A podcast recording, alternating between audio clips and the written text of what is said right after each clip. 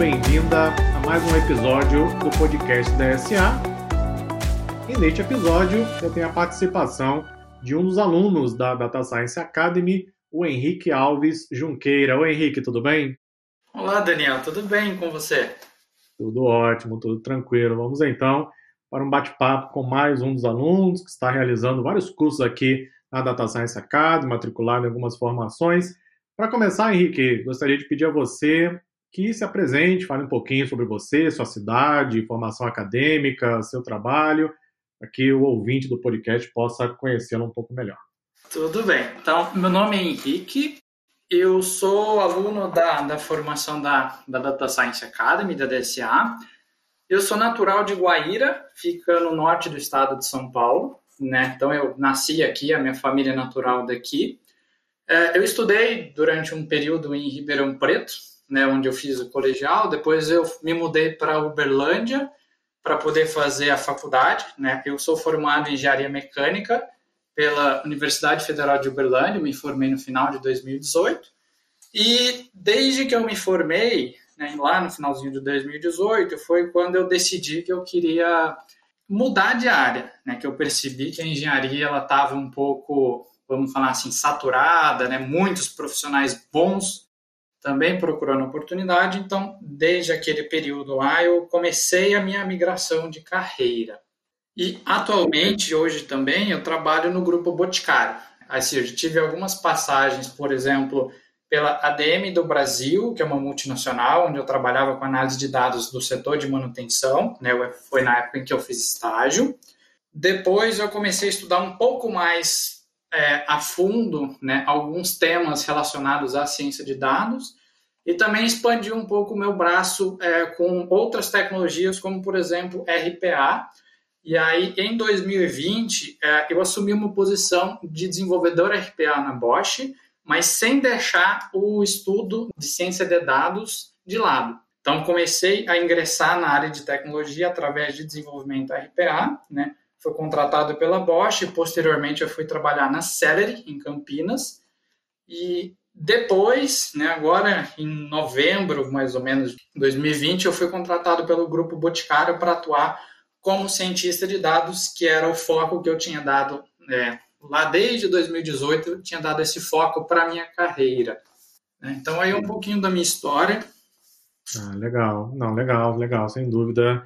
Isso vai ajudar também outras pessoas a ter uma ideia, né? É curioso, Henrique, porque nós recebemos e-mails, e não é exagero, hein? Recebemos e-mails quase todos os dias de engenheiros querendo mudar de profissão, não é? de função, trabalhar em outras áreas. Então, eu acho que isso que aconteceu com você é um fenômeno que se estende por todo o país, porque nós recebemos aqui uma quantidade incrível de mensagens e temos muitos engenheiros fazendo nossos cursos, engenheiros de produção, civil, elétrico, mecânico, que estão pensando em mudar não é, para uma outra área e tal. É algo bastante curioso que você mencionou. É, como foi exatamente o seu planejamento para você fazer a migração? Ou seja, você em algum momento decidiu que ia migrar, né, sair da, mais da engenharia, passar mais para a ciência de dados. Quais foram os seus planos, não é? Ou seja, como você traçou o seu caminho para chegar até onde você chegou agora, trabalhando aí no Grupo Boticário? Só complementando um pouco daquilo que você disse, Daniel, faz... eu faço MBA hoje é, em ciência de dados e lá eu percebi que não são só pessoas da área de exatas. Né? Lá eu estou tendo contato com pessoas de RI que estão querendo migrar também, pessoas que são da área jurídica, né? pessoas que são de, de N outras áreas que têm se interessado pela área de ciência de dados, né? que eu acho que é uma área que tem, tá em, está em expansão e vai continuar em expansão durante os próximos anos, né? Só para ilustrar um pouquinho e complementar okay, um pouquinho o que você né? disse. Né? Okay. E, e, sobre o meu plano de, de, assim, de carreira né, que eu tive, eu comecei a fazer um estágio como engenharia, né? Lá em 2017, 2018, eu fiz um estágio em uma multinacional processadora de soja e lá dentro eu comecei a ter contato com essa área de dados, né? Então eu trabalhava muito com Excel, que era a ferramenta que a empresa possuía, né? Não era uma empresa de tecnologia, era uma, uma indústria alimentícia, né? Então o core dela não era tecnologia. e eles ofereciam o Excel e estavam começando também com alguns projetos de BI com Power BI. Né? E aí eu sempre estudei durante muitos anos o Excel e, e eles gostaram muito desse meu perfil né, para fazer algumas análises de dados para o setor de manutenção com Excel. Só que chega um determinado momento em que o Excel ele, ele demonstra a sua limitação quando você começa a colocar uma carga massiva de dados, né, com planilhas, é, planilhas que começam a passar de 50, 60, 80, 100 mil linhas e você coloca fórmula, formatação, ele começa a travar e é uma limitação da ferramenta em si. E aí eu encerrei o meu estágio né, no final de 2018, que foi quando eu colei grau, e eu fiquei com essa dúvida, né? Do tipo, o que, que eu posso fazer para superar essa limitação da ferramenta, né? Será que existem outras ferramentas que solucionam esse problema, né? Sem, sem travar, sem, sem apresentar problemas de performance, né? E aí eu comecei a pesquisar um pouco sobre, foi primeiro contato meu com ciência de dados, eu pesquisei no Google mesmo, e eu fui sendo direcionado para alguns cursos online, para algumas plataformas que me introduzissem nesse tema de ciência de dados, né? E aí eu comecei pesquisando as plataformas, fiz alguns cursos online de programação, Java, e aí eu caí na DSA. E a DSA, é, comecei pelos cursos introdutórios, né, os cursos rápidos introdutórios dos temas, e depois eu fui para o curso de Python, né, gratuito, que, é, que a DSA oferece. E foi ali que eu descobri que eu queria explorar aquele negócio ali, né? Que eu queria explorar a ciência de dados, que eu queria realmente trabalhar com aquilo, né? Que foi uma dor que eu tive lá em 2017, 2018, e que aquilo ia solucionar essa dor que eu tive e resolver outros problemas. Porque na minha cabeça, se uma empresa tinha problemas com Excel, as outras também poderiam ter, né? E aí eu deveria entrar para o mercado já pensando nisso. E aí eu comecei a conhecer ciência de dados, conheci, conheci um pouco do mundo do Big Data e fui explorando todo esse universo, né? Comecei a estudar um pouco de linguagem Python e aí, estudando linguagem Python, eu também comecei a explorar o potencial da linguagem Python que vai além de ciência de dados. Né? Então, comecei a estudar desenvolvimento web, comecei a estudar um pouco de, de RPA também com Python, né, para fazer bots. E o meu ano de 2019 foi um ano muito intenso e de estudos, né? Eu, em 2019 eu estudava de coisa de entre 5 e 6 horas por dia.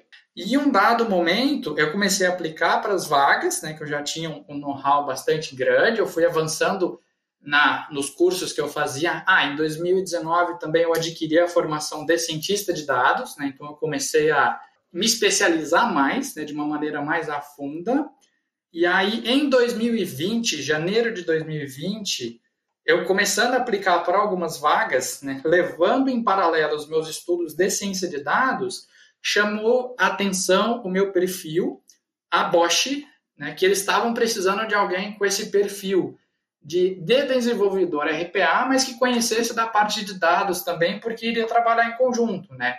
Bosch ela tem um setor de desenvolvimento de tecnologia e ela trabalha com duas, dois braços de tecnologia, né, que é o, o setor de dados em conjunto com o setor de RPA. Então eles gostaram do meu perfil, foi convidado para uma vaga de trainee e na Bosch eu fiquei seis meses como desenvolvedor RPA.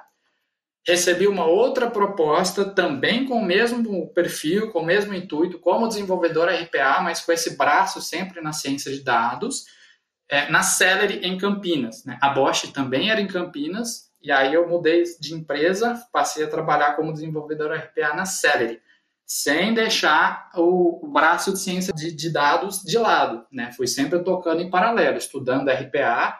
Inclusive, eu adquiri a formação de Automation Anywhere que a DSA tem, porque me atendia muito bem na Bosch. Eu não peguei a formação completa, porque não fazia sentido para mim no momento, Peguei só o curso de Automation Anywhere, que me atendia bem na época em que eu estava na Bosch, né?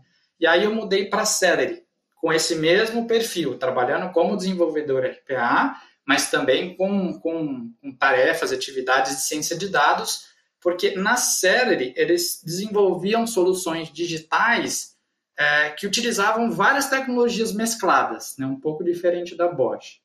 E, e aí eu fiquei seis meses na Celery nesse, nesse cargo, E aí também chamou a atenção de uma outra empresa do grupo Boticário, que aí eles me fizeram uma proposta, mas aí para atuar como cientista de dados, né? Então eu deixei um pouquinho o braço de desenvolvedor RPA de lado e agora eu passo a atuar só como cientista de dados do grupo Boticário. Então essa é um pouquinho do, da minha trajetória, da minha carreira, né? desde lá de quando eu me formei em engenharia e até eu conseguir essa posição de cientista de dados no grupo Boticário.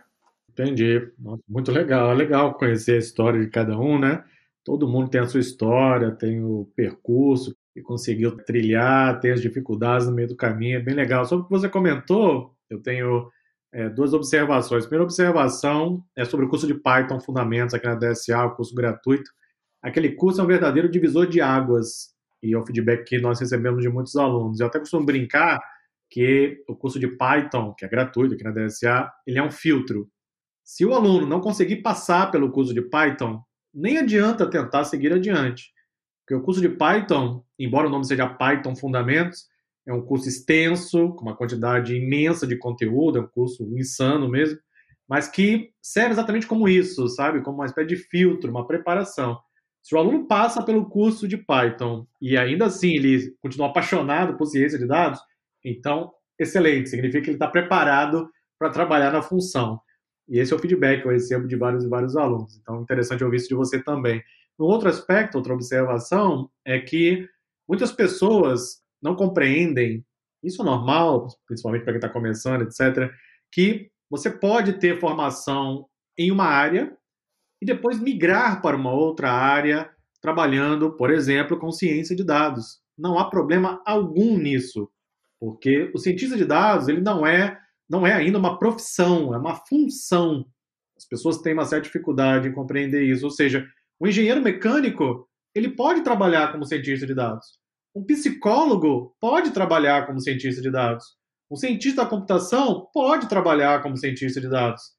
Obviamente, adquira o conhecimento necessário, aprenda, desenvolva os skills para que possa trabalhar com análise de dados. Em geral, as vagas de emprego pedem matemática, estatística, etc., porque as empresas não sabem o que pedir. Elas não sabem exatamente, muitas vezes, o que é o cientista de dados. Então, elas pedem aquilo que algumas pessoas falam. Mas o engenheiro mecânico, ou qualquer engenheiro, inclusive, tem os fundamentos matemáticos necessários para trabalhar com ciência de dados, desenvolve habilidades em outras áreas e aí consegue, eventualmente, exercer a função sem maiores dificuldades. Não sei se você concorda com essa percepção ou não. Não, exatamente. Ciência de dados, né, o cientista de dados, ele é muito mais um perfil de profissional do que uma função específica, né? Então existe um perfil adequado para se trabalhar com ciência de dados. Né? E, e, as pessoas focam muito na parte técnica. E eu vejo muitas pessoas correndo atrás da parte técnica, né?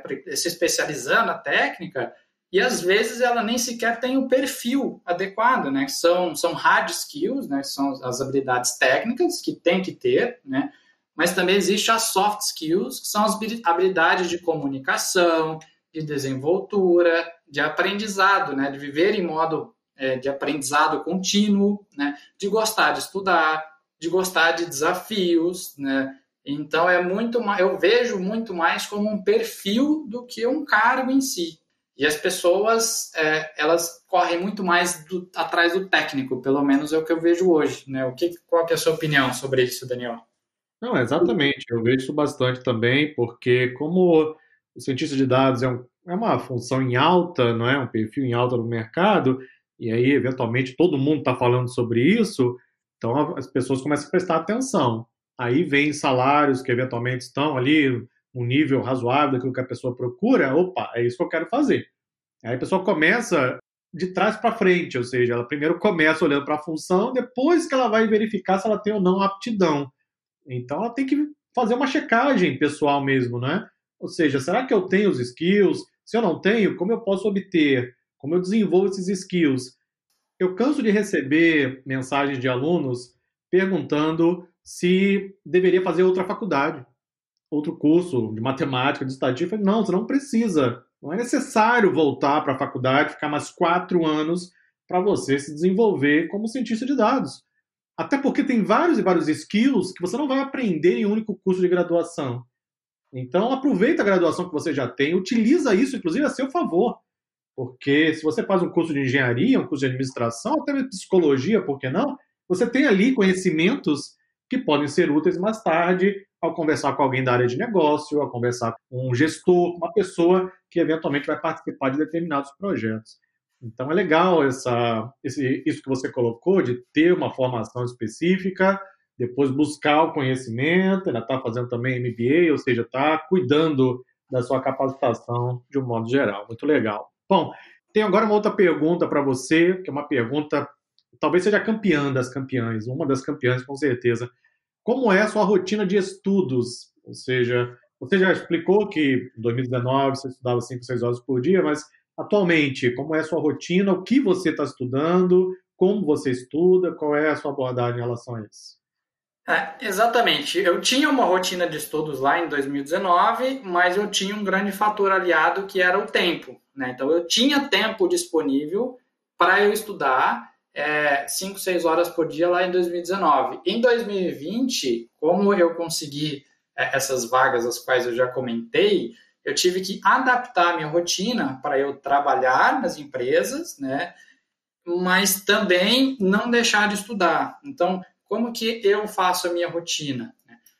Eu normalmente eu começo a trabalhar em torno de 8, 8 e meia, tá? Todas as empresas seguiram mais ou menos esses horários.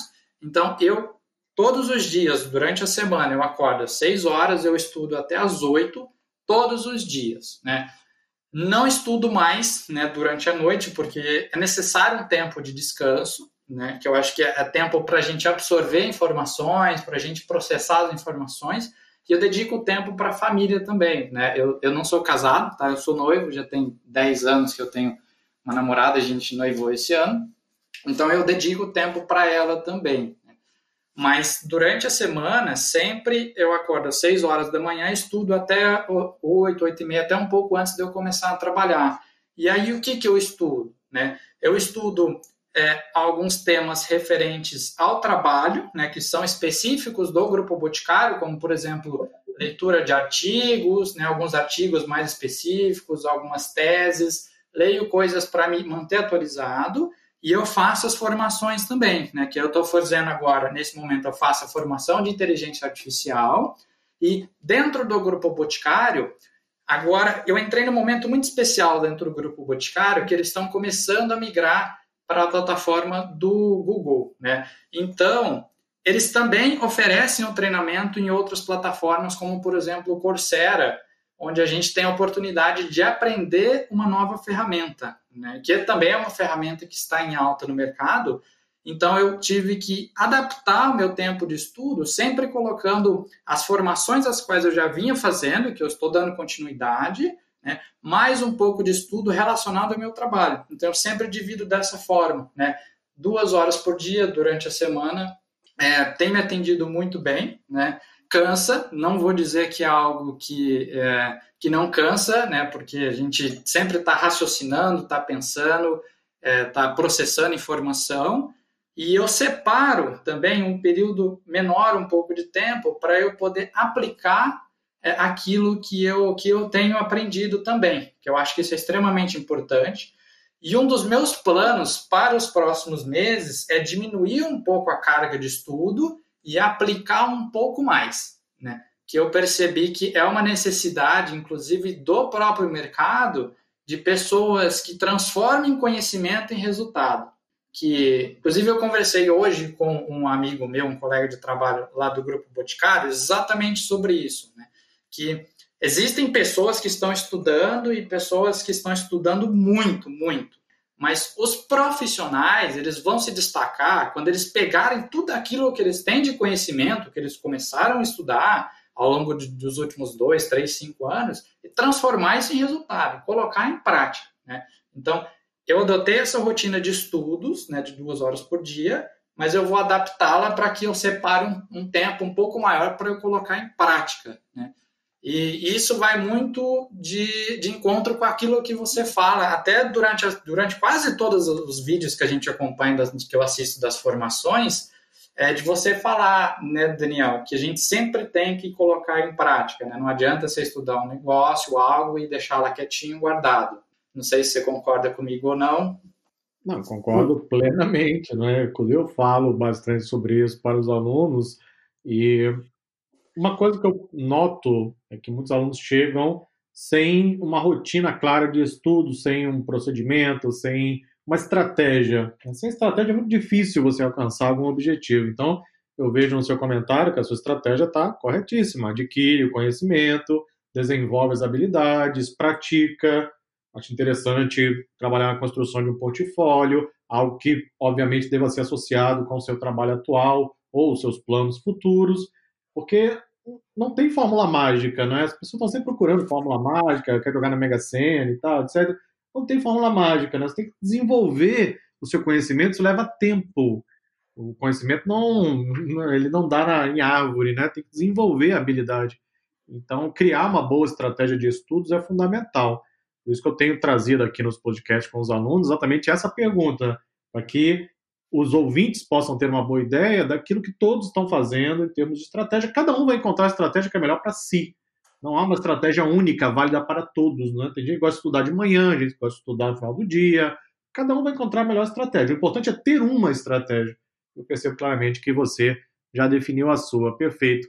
E durante os seus estudos, qual tem sido a sua maior dificuldade em relacionado, claro, à ciência de dados?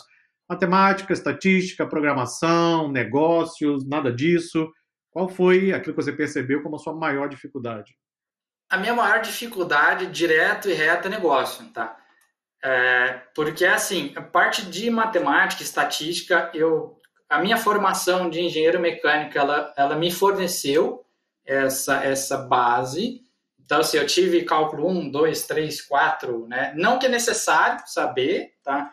Mas para ciência de dados, aquilo que se usa em ciência de dados, eu já tinha o conhecimento, é, conhecimento necessário para poder, poder atuar com, com ciência de dados relacionados a matemática e estatística. Programação também, né, segue mais ou menos a mesma linha. Eu ouvi linguagem de programação na faculdade, eu comecei com C, C++, depois tivemos uma disciplina relacionada à programação em MATLAB, né? Então, é, essas duas partes, né, que para mim ciência de dados é um tripé, que é matemática, estatística, programação, né, em ciências da computação e negócio. Então, nos últimos dois anos, dois, três anos, né, baseado em tudo aquilo que a gente conversou, eu estudei e fortaleci muito esses dois tripés, né, de matemática, estatística e de programação e ciência da computação. Só que estava me faltando esse tripé do negócio, porque é, eu, apesar de eu ter passado pelas companhias, eu ainda tinha uma certa dificuldade né, de, de entender o negócio, de entender o macro, de entender como que tudo funciona, né, que tudo se direciona para resolver um negócio em específico. Né. Então, sempre foi essa dificuldade que eu tive, e aí essa até dificuldade que eu tive foi me direcionou para que eu pudesse fazer um MBA. Né? Então eu fui para o, o, o, mercado dos MBAs, na verdade eu fui fazer a escolha de um MBA adequado. Eu escolhi o MBA da USP Exalc para eu continuar me qualificando, para poder suprir esse gap do negócio. Né? E, e esse gap do negócio foi justamente o que me fez entrar dentro do grupo Boticário, porque Primeiro, pelo direcionamento de carreira que eu dei, né? Que lá eles falaram para mim que o meu direcionamento de carreira foi perfeito, foi um tiro certeiro, e isso contou bastante na hora deles decidirem, né? Sobre, sobre a minha contratação, e que lá eles têm um negócio, né? Que é realmente muito complexo. Né? Dentro do Grupo Boticário, eu, eu atuo hoje com previsão de demanda dos produtos, né? Então a gente trabalha com uma infinidade enorme de dados, só que o negócio em si do grupo Boticário é um negócio que é complexo e que tem pessoas que estão trabalhando lá já tem três anos, quatro anos e que ainda aprendem porque é algo que é muito dinâmico, muda muito, é muito instável. Então, dentro que eu venho estudando nesses últimos anos, o mais difícil é o negócio. Ah, ok, Henrique, eu concordo plenamente e tem alguns comentários. Primeiro, é, uma das coisas que a gente mais se orgulha na DSA é que o nível dos alunos é bem alto. E esse sempre foi um dos pré-requisitos, uma das premissas para aquilo que a gente trabalha na DSA. A gente quer trabalhar cursos de alto nível para alunos de alto nível, exatamente como você e tantos outros em nosso portal. Você, a gente percebe claramente né, o seu plano bem traçado, as suas escolhas ao longo do caminho, de alguém que realmente refletiu sobre a carreira, que pesquisou. Acima de tudo, parabéns aí pela, pelas iniciativas, pelas estratégias. Com relação ao seu trabalho atual e a forma como você está lidando com tudo isso, vale ainda um outro comentário bem interessante. Eu, no podcast anterior, no episódio anterior, conversei com o Franklin, o Franklin Ferreira. O Franklin é da área de ciência da computação. E a maior dificuldade dele era estatística. Você veio da engenharia mecânica, sua maior dificuldade é a área de negócio. Isso apenas comprova o que nós cansamos de dizer na DSA. Ciência de dados é uma área multidisciplinar. Então, é bem provável que você, que alguém chegue até a ciência de dados e já tenha um bom conhecimento em matemática, em uma das pernas do tripé, não é? Mas vai ter que desenvolver as habilidades nas outras pernas. Alguém talvez chegue com um bom conhecimento de negócio, talvez tenha que desenvolver as habilidades em matemática, programação, etc. Ou seja, é absolutamente normal, é exatamente o que nós vemos no dia a dia. E aí, quando o aluno vai se preparando em diferentes sub-áreas né, dessa área maior que a ciência de dados, ele vai abrindo a mente para um universo de possibilidades em termos de análise de dados, de modelagem preditiva, de solução de problemas de negócio, o que torna o cientista de dados um profissional bastante diferenciado e não à toa aí em alta demanda no mercado. Então, excelente aí seus comentários. Você participa de eventos ligados à ciência de dados? Eu sei que estamos agora na pandemia, etc., mas você participou antes, participa? Como você se mantém informado sobre as novidades em ciência de dados? Eu participo bastante, inclusive gosto e encorajo que as pessoas participem também, principalmente quem é aspirante dessa, dessa área né, de ciência de dados. É, no ano passado, eu entrei em, em contato com a ABRACD, que é a Associação Brasileira de Ciência de Dados, para poder escrever alguns artigos para o, para o blog deles. Né? Eles têm o blog deles lá, e aí eu escrevi alguns artigos até como forma de eu fixar aquilo que eu aprendi e contribuir com a comunidade também. E aí escrevi dois, três artigos e eles me convidaram para participar do Congresso Nacional de Ciência de Dados, que foi no ano passado. Né? Então foi um evento 2020, que foi... né? 2020. Isso, 2020, exato, exatamente. Foi em dezembro de 2020. Né? Foi um evento online, né, por conta da pandemia, o que, me, o que permitiu com que eu participasse, inclusive, é, do, do conforto da minha casa, né? Só que também foi um evento que me deu uma visibilidade muito grande. É, inclusive, durante a participação desse evento, eu conversei com inúmeras outras pessoas é, que são referências na área de ciência de dados. Inclusive, conheci é, dentro do grupo dos palestrantes do evento, eu conheci o gestor do grupo Boticário, que é onde eu trabalho hoje. Então, eu conheci ele através desse, é, do, do grupo dos palestrantes que eles criaram. Eu entrei em contato com ele de uma forma muito ativa e, e, querendo saber do, da história dele, né? porque eu achei que a, o tema da palestra dele era muito atrativo e muito é, muito interessante, que era o case Boticário, como montar um time de ciência de dados. E aí eu tomei a iniciativa de conversar com ele, o que, que o cara fez, né? O que, que ele fez, como que ele montou esse time, né? E aí ele me falou como que era a equipe interna lá do, do grupo Boticário e tudo mais, me explicou direitinho os squads, que eles têm as funções bem definidas e atribuídas, e aí partiu dele, né, é, fazer perguntas sobre mim e aí ele investigou o meu perfil sem eu saber, tá? Num bate-papo descontraído igual nós estamos aqui. E aí no finalzinho da nossa conversa ele pediu o meu currículo, né? E aí eu mandei o meu currículo para ele e aí passado acho que duas ou três semanas eles me fizeram uma proposta, né? Então, sim, eu recomendo que as pessoas participem é, de eventos. Existem inúmeros eventos, né? Online tem vários meetups, vários vários congressos. Tem o LinkedIn também, para que as pessoas entrem em contato com pessoas da área.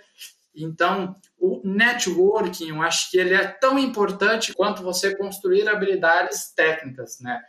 Porque, às vezes, você pode ter uma pessoa que ela é, é um poço de conhecimento, que ela está ali esperando algo, né? Que ela tá doida para aplicar alguma coisa que ela quer, mas ela tá ali trabalhando ali de casa, quietinha, sem sem explorar o universo do networking, né? Que hoje a gente mais não tem mais, mais fronteiras para conversar com as pessoas, né? Tanto é que nós aqui, você está muito longe de mim, muito distante de mim, mas a gente ainda está tendo uma conversa, né?